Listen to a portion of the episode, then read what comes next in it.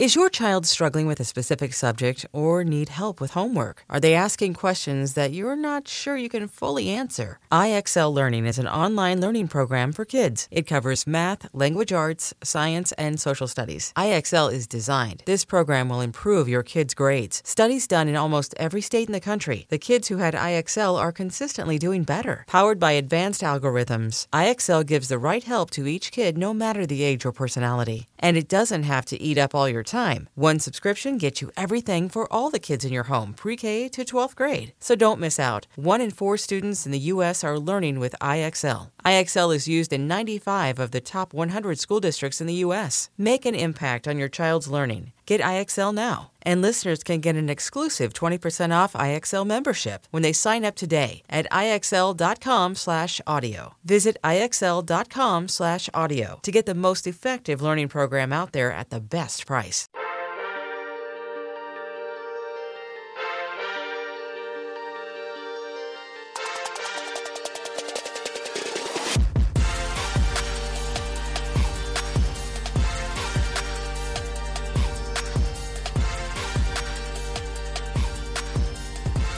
Good morning, Bucknutters. Welcome to the Bucknuts Morning Five here on Friday, November 20th, 2020. I am Dave Biddle. I am very happy to be joined by Jonah Booker for his usual Friday visit. And what a great Friday visit it is. Not only do we have a game tomorrow, a top 10 matchup with the Buckeyes and Hoosiers, which we will get to in just a moment, but J Book, the Buckeyes landed quarterback Quinn Ewers last night, the number one prospect in the country, regardless of position in the 2022 class. The Buckeyes now have eight commitments in their 2022 class. Young men that just finished their junior seasons in high school or currently finishing their junior seasons in high school. Quinn Ewers, Southlake, Texas. Again, the number one overall player in the country, decommitted from Texas a few months ago. Now he is joining the new quarterback U with Ryan Day. Just your thoughts on Quinn Ewers committing to the Buckeyes, Jonah? Dave, I'm so fired up about this. I mean, the fact that you can go into the heart of Texas and pull the number one player out, especially at a, a position such as the quarterback, it, it bodes tremendously for the program. It really puts a positive national spotlight uh, once again on Ohio State's recruiting chops. And you look at this kid, a lot of people believe he's a, a, a generational type talent. You know, you're talking about another kid with the with the overall game as far as a, a Trevor Lawrence or a Justin Fields. That's how good people think he's going to be at the next level. What, what has to make Ohio State fans extremely excited is when you get a, a kid like this that that flips is going he's going to bring in other high end prospects. The the five star wide receiver out of Texas that Ohio State's on, he's already, you know, looking like he may be trending towards the Buckeyes. And at this point, it's just Ryan Day picking and choosing his quarterback uh, room. The talent is absolutely stacked in there. You look at what what we got coming in as far as Kyle McCord and and you got the CJ Stroud and Jack Miller already there. At one point, you know, we were we were a, a Tate Martell and a Gunnar Hoak type of quarterback room. Now you look at what it is now. It's just absolutely spectacular, and it's a great day to be a Buckeye. It it's the talent separation that you're seeing from Ohio State from everyone else is only going to continue to get wider. When when you look at what's happening up in Michigan, where they can't even develop their own guys at quarterback, Ohio State is stacking up four and five star guys left and right, begging to come and play in Ryan Day's offense. Yeah, and Quinn Ewers wouldn't matter if he was from Alaska watching his film and just how great he is, but the fact that he's from Texas and playing against the competition that he is, and the fact that the Buckeyes continue to clean up in the state of Texas, which is as rich of a talent state as there is uh, in high school football. I mean, it's you know you got the big three with you know Florida, Texas, California, in whatever order. Um, it, they continue to out recruit the Longhorns in the state of Texas. It's mind boggling. Yeah, and, and the thing about it, Dave, is if you look at the recruiting rankings, you know, and I, you look at Baron Browning's class with Okudah in them. Since then, what that that makes what five or six five stars. A lot of people look at Texas and think, you know, maybe LSU or Alabama would be the major threat. Uh, obviously, Oklahoma and Texas A&M. No, it's Ohio State. Ohio State is going down and owning Texas and Tom Herman for the top prospects. It's unbelievable. And the thing that you really have to like about the Texas guys, they have all played at Ohio State and been impact players. J.K. Dobbins is probably the the lowest rated Texas kid that they've come that they've landed. And look at you know what he did at Ohio State. He's a you know top three all time rusher I'm not sure what the stats, you know, reflect, but J.K. Dobbins' career speaks for itself. And you look at Okudah, you look at Garrett Wilson, and you look at Ewers that's coming in. Um, Baron Browning was another five star, and Ryan Watts is a guy that they're really high on that they think will be an impact player here. And Ohio State continues to be a major thorn in Texas and Tom Herman's side. And I said it at the time that with Ewers decommitting from Texas, to me, that was the writing on the wall for Tom Herman because as big as Texas is when it comes to recruiting, you can't lose a generational type quarterback who is committed to you. It's one thing if you if you lose a running back or a wide receiver, offensive lineman, but when you lose someone who's supposed to be the face of your program, who's supposed to give you uh, the the recruiting bump that you're looking for with the other kids to say, hey, okay, if Quinn Ewers believes in you, then this is something that I should also be taking a look at to see if I want to follow suit.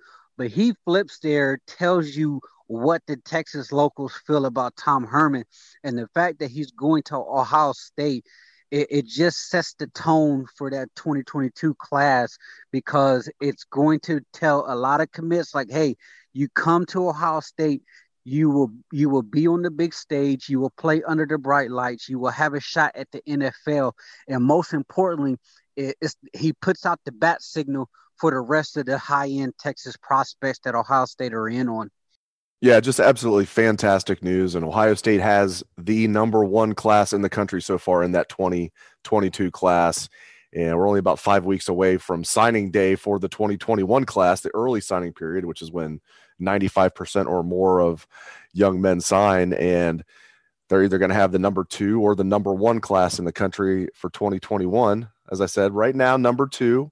Alabama's a little bit in front of them, but Ohio State's still in on some big time guys like JT Tuimoloau and Emeka Egbuka and others. And if they can get those guys, Ohio State's going to finish with the number one class in 2021.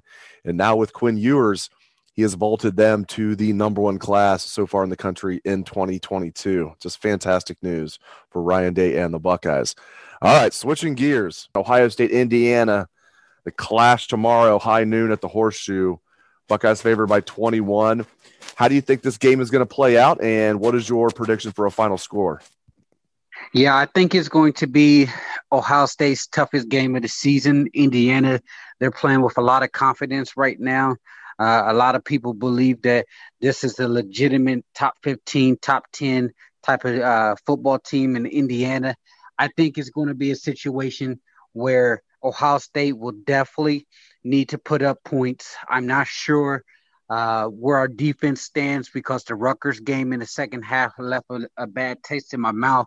I do think that if they play four quarters of football, Ohio State should handle Indiana. But there's a lot of things that needs to be ironed out on the defense, and it's been a while since we've seen Ohio State on the field. Um, but I truly believe establishing the, the line of scrimmage up front on both sides of the football ball will be key. Indiana will turn the football over. They will throw the ball up for grabs. It's just going to be about can Ohio State get pressure up front on the defensive line? And when it comes to the offensive line, controlling the point of attack, meaning that they need to start moving bodies out of the way so that the running game can really get going. Because at the end of the day, we can't expect Justin Fields to be a hero every single game, throwing for 80 80% completions and throwing for 300 plus yards. He can do it. Don't don't make no mistake about it. But as we start to head into December, the time is now to really get that running game started.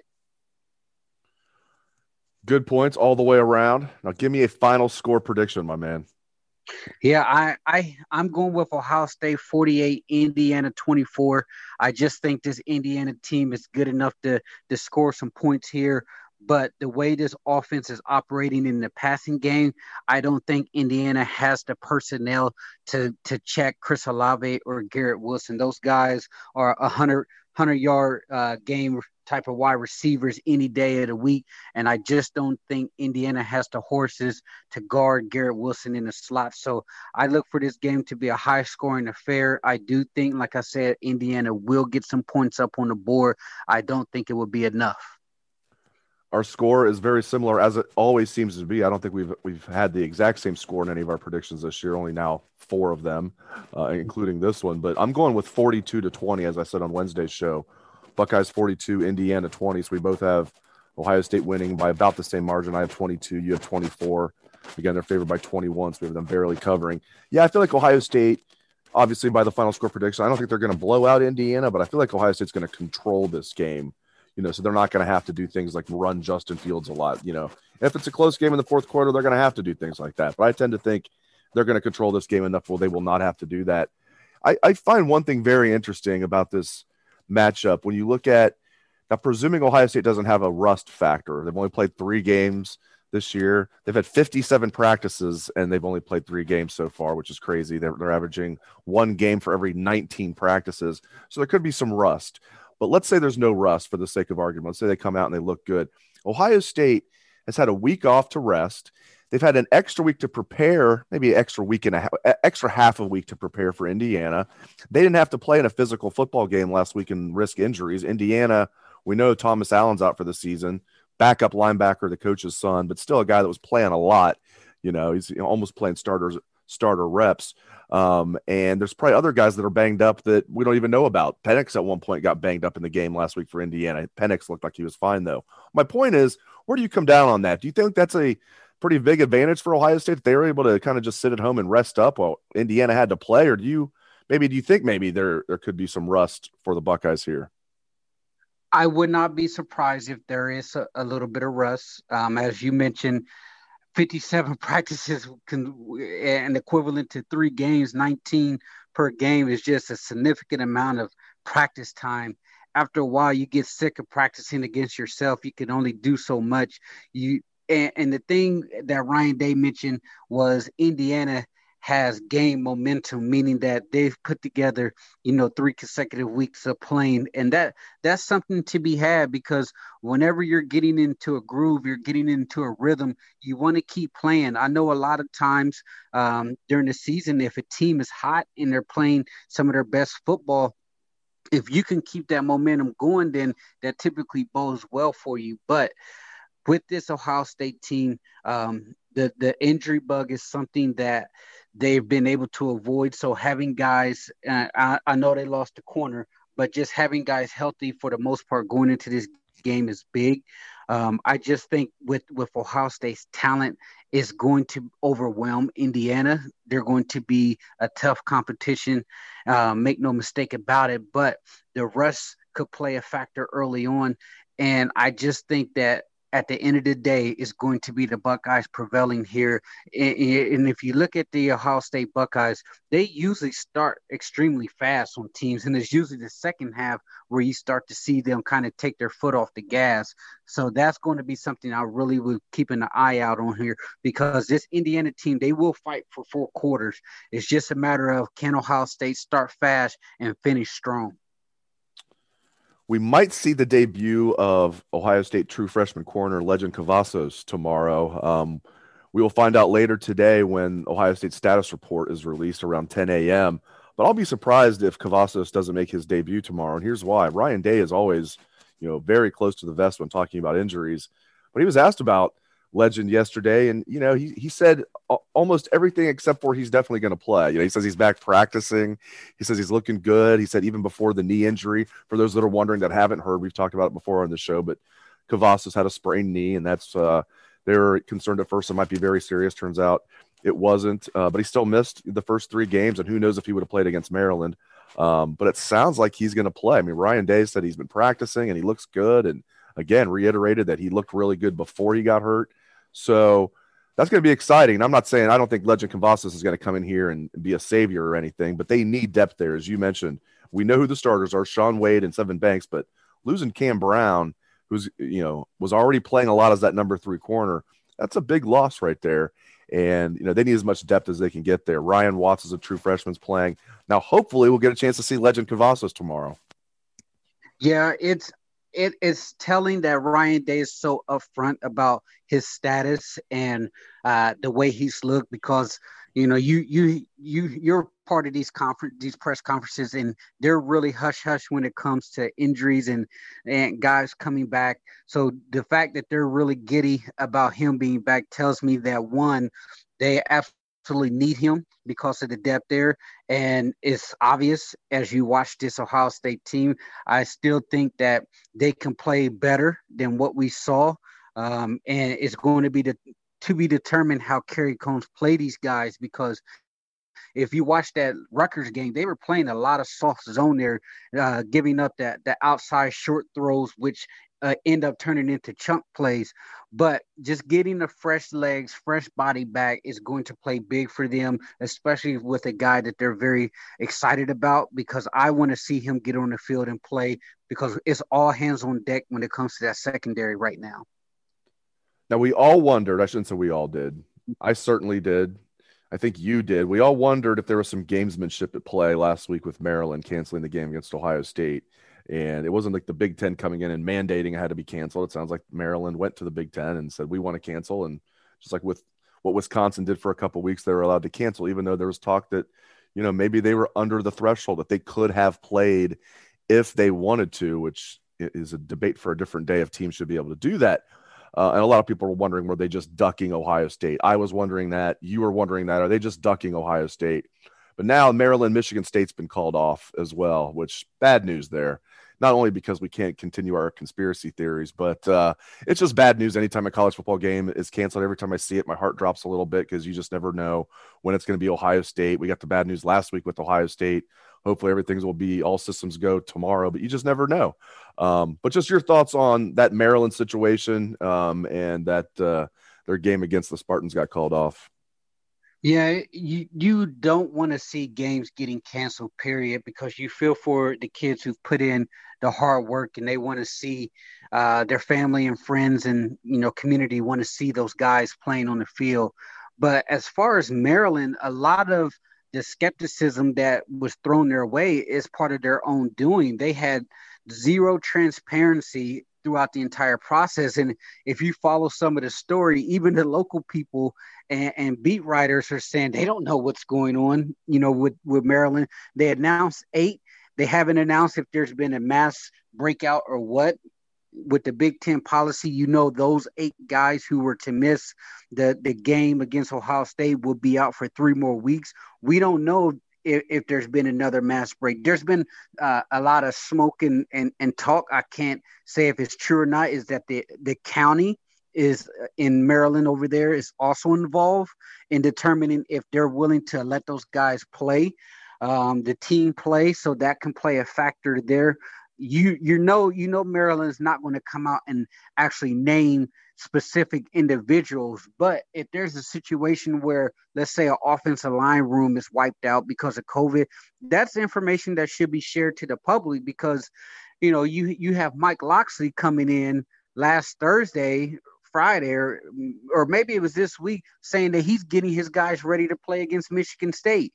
So when you when you have the head coach saying that they're preparing as they're going to play, you had the Maryland Insiders Board saying that earlier this week that they were pushing to to play the Michigan State game. However, they weren't clear to practice, and that's why I probably believe leaning towards that's probably the reason why they're not playing this game is they haven't even been cleared to practice yet. But if you look at the words of Locksley and their insiders, they were they were preparing to play against Michigan State, and we don't know why what the setback was and, and why the game was officially canceled because such of the lack of transparency. But if you're Michigan State, um, you know you you will hope that if the Big Ten did the right thing. They will allow them to schedule uh, a out of conference opponent like the Pac 12 has decided to allow, but the Big Ten hasn't made any type of ruling on that, just that they can schedule games against other teams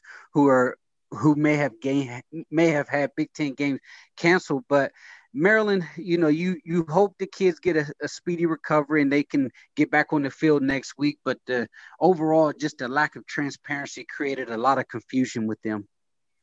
Yeah, I do like. I'm glad you pointed that out. I do like that the Big Ten has, you know, they've adjusted some rules on the fly. You know, like with the false positive, which never should have even been a rule. If if it, it's determined it's a false positive, the young man should be able to play like Justin Hilliard, which they've now uh, amended that. Um, you know, and you know, I like the idea that if there's multiple Big Ten games called off, two or more, that you know, if two teams you know, tested clean, but they just can't play because their opponents tested positive, that they can then play each other. I do like that. But then the problem for a team like Maryland or Michigan State this week, or Michigan State it would be, is nobody else has their game canceled so far. You're almost rooting for, if you're Michigan State, another game to get canceled so you'd have an opponent. So it's a mess. And you're right. The solution there would have been to allow Big Ten teams to schedule out of conference opponents, like Nebraska tried to when their game against Wisconsin got canceled, but the Big Ten won't allow teams to do that, which I, I don't, you know, I disagree with that heavily. Another thing I disagree with, let's finish the show with this. Ohio State came out on Wednesday and said um, they're no longer going to allow family and friends of the players and coaches to be in the stadium. So now there's just going to be nobody there, no fans at all there. At least there was like 1,500 fans in the stands uh, for the first two Ohio State home game. You know, about oh, first two Ohio State home games, there was about a thousand, you know, for the Buckeyes and about 500 for the visitors. Uh, and uh, this to me, man, Jay Book, I don't know how you feel about this. This is just safety theater. Like, there, I, I, just don't see how. And I take the virus seriously. I'm not one of these people that's like blowing off the virus at all. Um, but with 1,500 people, roughly, it might even been a tick below that, spread out over a 105 seat thousand 100 105,000 seat stadium that's an outdoor stadium and it just seems like it's safety theater. Is that really going to spread the virus that you're, you're going to have these family and friends there? So they're taking that away from them. The parents are upset about it. They're not making a huge stink about it, but they're very upset about it and they're disappointed. But just your thoughts on that situation.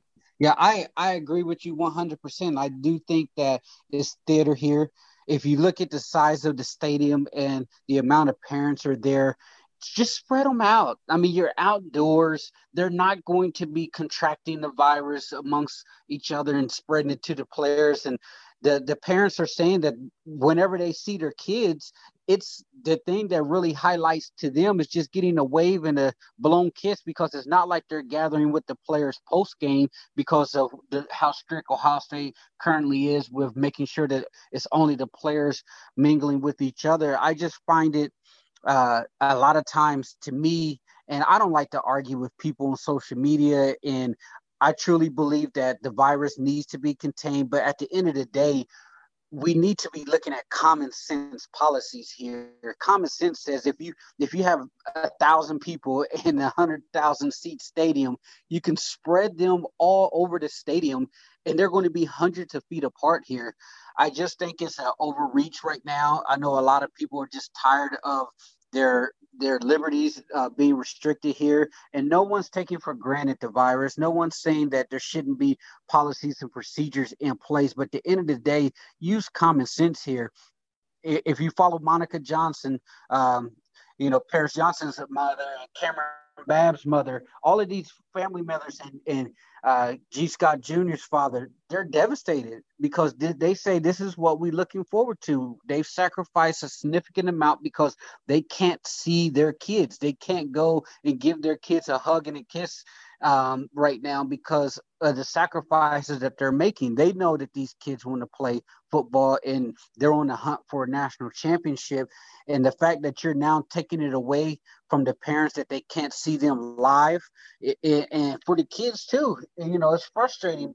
And as a parent myself, I would want to want to be there for my kid watching them play. What if one of my kids get hurt or if my kid gets hurt in the game and I'm not there and I'm watching it on TV and they're willing to cart out there to pick up my son on the field, I want to be at least, you know, somewhere in the vicinity so I know what's going on with them. but it, it's a policy of the county, and it looks like Ohio State is just following the rules and the regulations from the county. But like I said, we just need to use common sense here. Hopefully, they will lift the restrictions by the Michigan game so that a lot of these seniors who are going to be walking out uh, on that field for their very last time, at least their parents can be in the stands to see them for that game. Yeah, absolutely. Good point there.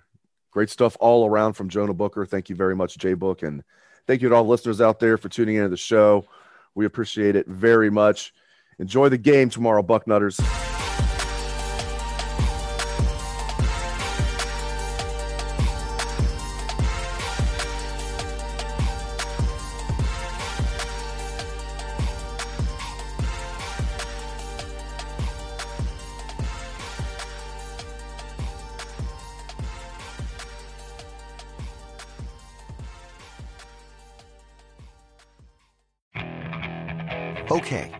Picture this. It's Friday afternoon when a thought hits you. I can waste another weekend doing the same old whatever, or I can conquer it. I can hop into my all new Hyundai Santa Fe and hit the road. Any road. The steeper, the better. Because my all new Santa Fe is available with HTRAC, all wheel drive, so I can hit the trail without a worry in the world. Heck, with three rows and best in class rear cargo space, I can pack the whole family in with all our gear. We've got available dual wireless charging for our phones, so we'll never lose touch with civilization, and we won't lose touch with the primordial power of Mother Earth. So, which is it? Waste the weekend or do something a little more epic? And conquer it in the all new Hyundai Santa Fe. Visit HyundaiUSA.com or call 562 for more details. Hyundai, there's joy in every journey.